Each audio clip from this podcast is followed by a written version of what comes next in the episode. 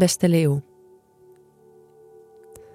Maart was voor jou een maand om oude hoofdstukken af te sluiten.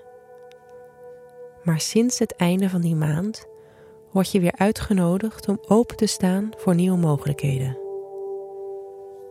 Tot dusver had je de invloed kunnen voelen van Mercurius, de planeet van communicatie, in vissen. Dit kon ervoor zorgen dat we op een dromerige en abstracte manier met elkaar communiceerden.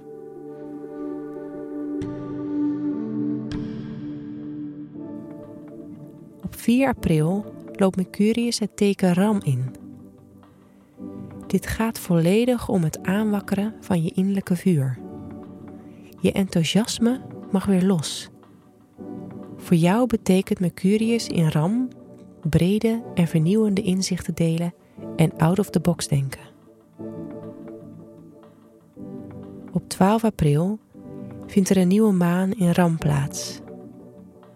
Na een periode van transformatie en afscheid nemen, is het voor jou nu tijd om je horizon te verbreden.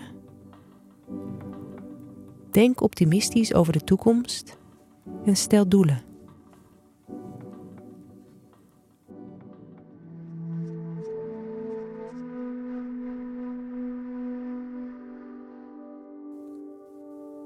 Rond deze nieuwe maan kan het voor jou ook zinnig zijn om na te denken over wat je in de toekomst nog wil leren.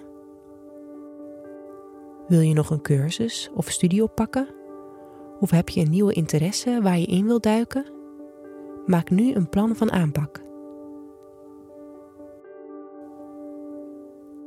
Tussen vijftien en negentien april vindt er een prettige verhouding plaats tussen Mars en Jupiter.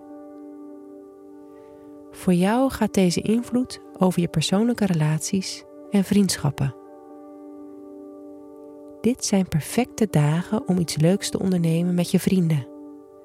Je kan in deze periode ook nieuwe mensen ontmoeten of een doorbraak ervaren in je relatie.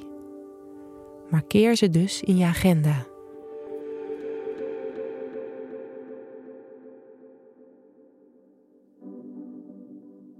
Op negentien april...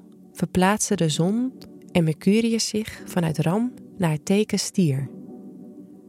Voor jou als vuurteken was de energie van Ram passender. Stier voelt wat passiever en bedachtzamer aan. Maar de planeten verplaatsen zich naar jouw huis van carrière. Je kan jezelf vragen gaan stellen over welke promoties je in de toekomst wil maken. En hoe zie je de toekomst überhaupt voor je? Het teken Stier kan heel stabiel en soms saai aanvoelen, maar hij zorgt ervoor dat je wel je voeten op de grond houdt.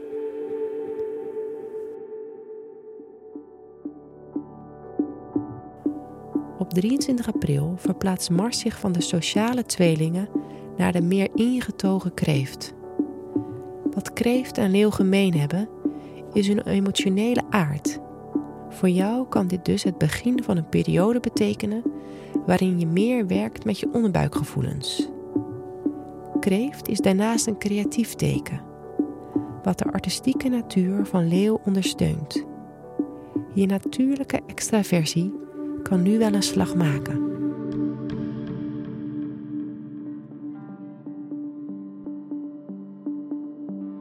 Op zevenentwintig april sluiten we de maand af met een volle maan in het teken Schorpioen.